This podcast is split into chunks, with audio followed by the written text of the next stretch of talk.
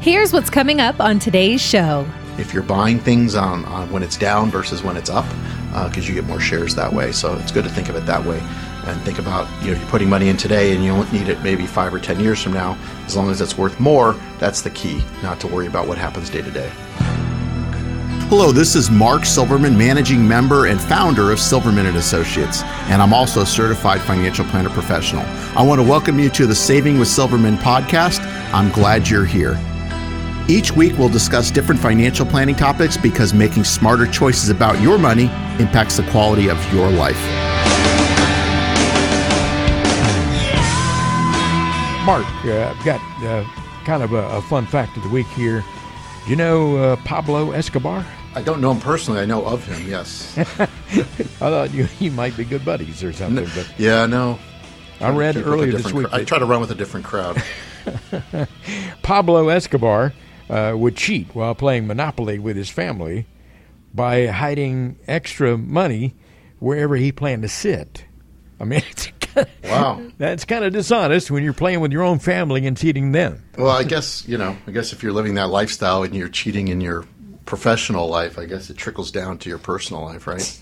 I mean, every, everything is a is a racket, I guess. Everything kind of a racket, kind of a, a scam, you know. Uh-huh. So. Let's go to the mailbag here. We had some great questions that have come in uh, either uh, via email or some folks have called in with these questions. First one here is from Paul in Catalina Foothills. Paul says, I have a life insurance policy that I've had for many years and I was able to stop paying premiums more than a, a decade ago while still keeping the policy in place. But I just got a letter that I need to start paying again to keep the policy. What do you think happened here? Well, I have well, a question Paul, about that too. yeah, well, Paul, that's a great question. Um, and for those of you listening, what Paul did is he went onto our website, which is savingwithsilverman.com. If you click on the radio tab, there's a place to submit a question. And if you do that, there's a high likelihood that you'll get to hear your question uh, on the air. So, uh, Paul, great question. You know, what's happened is you have a policy. What the issue with these with the life insurance and what, what happens with life insurance is there's a cost of insurance each year. So each year you get older, which everybody does until you don't, the cost of insurance goes up. So what was happening is you probably had enough cash value in the policy to overcome what the cost of insurance was. Well, what's happening now is the cost of insurance is kind of eating up a lot of the uh, cash value in the policy. So either it's going to affect the death benefit or those sorts of things where the policy could just go away if that happens too often. So they're telling you to put more money in to keep the policy afloat, which is going to continue to happen. It's not going to go away because each year you get older, like I said, the cost of insurance goes up.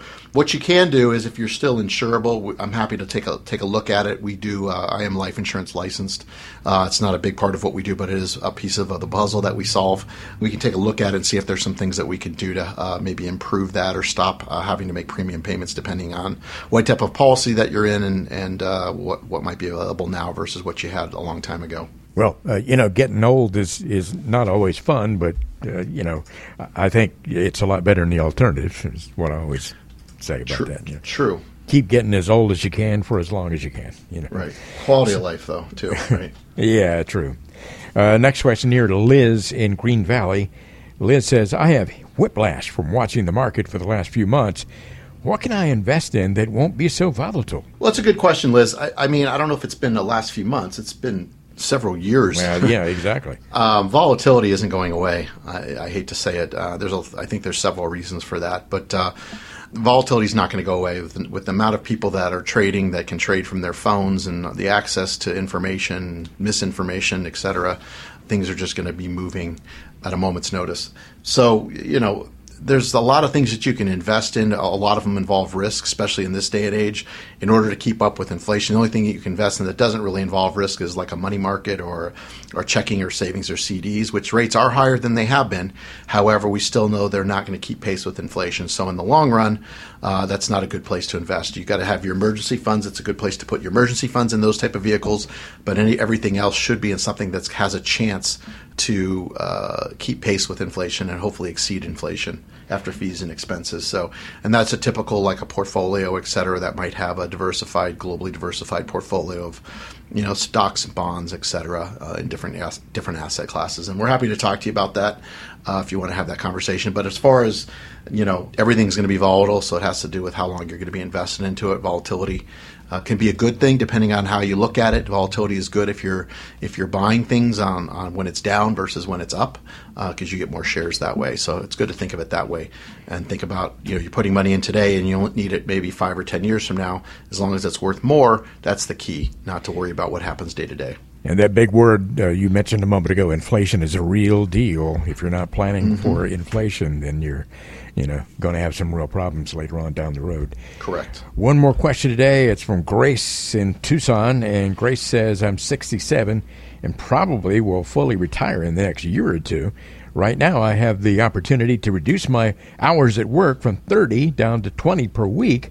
Which would make a huge difference for me in the grueling hospital setting that I work in but that would reduce my income enough that I'd need to start supplementing it from somewhere. Would it be better to start my Social Security or start withdrawing from retirement accounts? It's a good question. I can't give you a definite answer, but from what you've said, I mean, if you start Social Security, you're not going to be having to pay anything back because you're at full retirement age at 67. What you would give up though is each year you defer it up until age 70, you're getting 8% compounded. Mm-hmm. And as I tell people, the only place you're getting guaranteed 8%, there's not an annuity like the somebody's running ads that they're going to give you this that doesn't exist. It's a pie in the sky number. The only place you get a guaranteed 8% is through the government, and that's through Social Security. So that's what you want to have to consider. If you have saved a lot and you've done a good job saving in your 401k, like you mentioned, or your retirement accounts, um, if you could start pulling from those, maybe that does make sense to reduce those as well so you don't have to take a large RMD later on.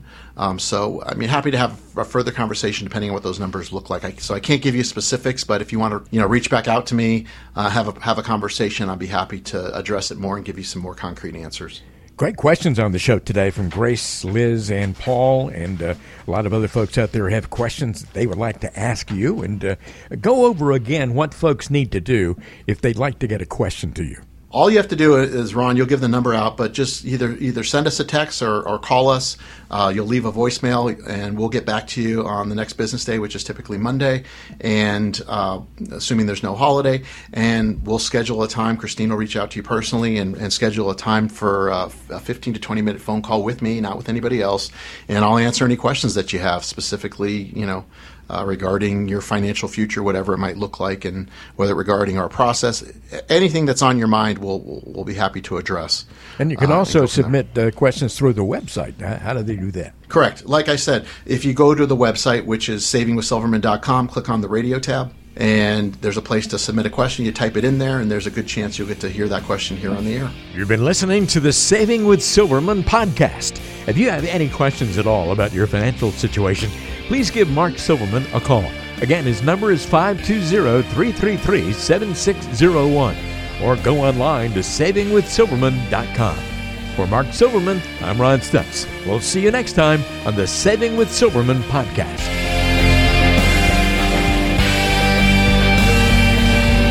The Saving with Silverman podcast is brought to you by Silverman and Associates Wealth Management LLC, based in Tucson, Arizona. The show is available on Apple Podcasts, Spotify, Google Podcasts, and everywhere you listen to shows. Subscribe to the show on your favorite app today and never miss an episode. Just search for Saving with Silverman to find us, or visit savingwithsilverman.com to listen to past episodes, to contact Mark, and to learn more about how to make smarter decisions with your money. Did you know that Mark Silverman also has a radio show? Tune in to Saving with Silverman Saturdays and Sundays at 3 p.m. on AM 790 KNST. All matters discussed on this show are for informational purposes only. Opinions expressed are solely those of Silverman and Associates Wealth Management LLC and staff. All topics covered are believed to be from reliable sources. However, Silverman and Associates Wealth Management LLC makes no representation as to its accuracy or completeness. This show shall in no way be construed as a solicitation to sell securities or investment advisory services to residents of any state other than Arizona or where otherwise permitted. Topics should be discussed with your individual advisor prior to implementation. Fee-based financial planning and advisory services offered through Silverman and Associates Wealth Management LLC, a registered investment advisor in the state of Arizona. Insurance products and services are offered through Silverman and Associates, an affiliated company.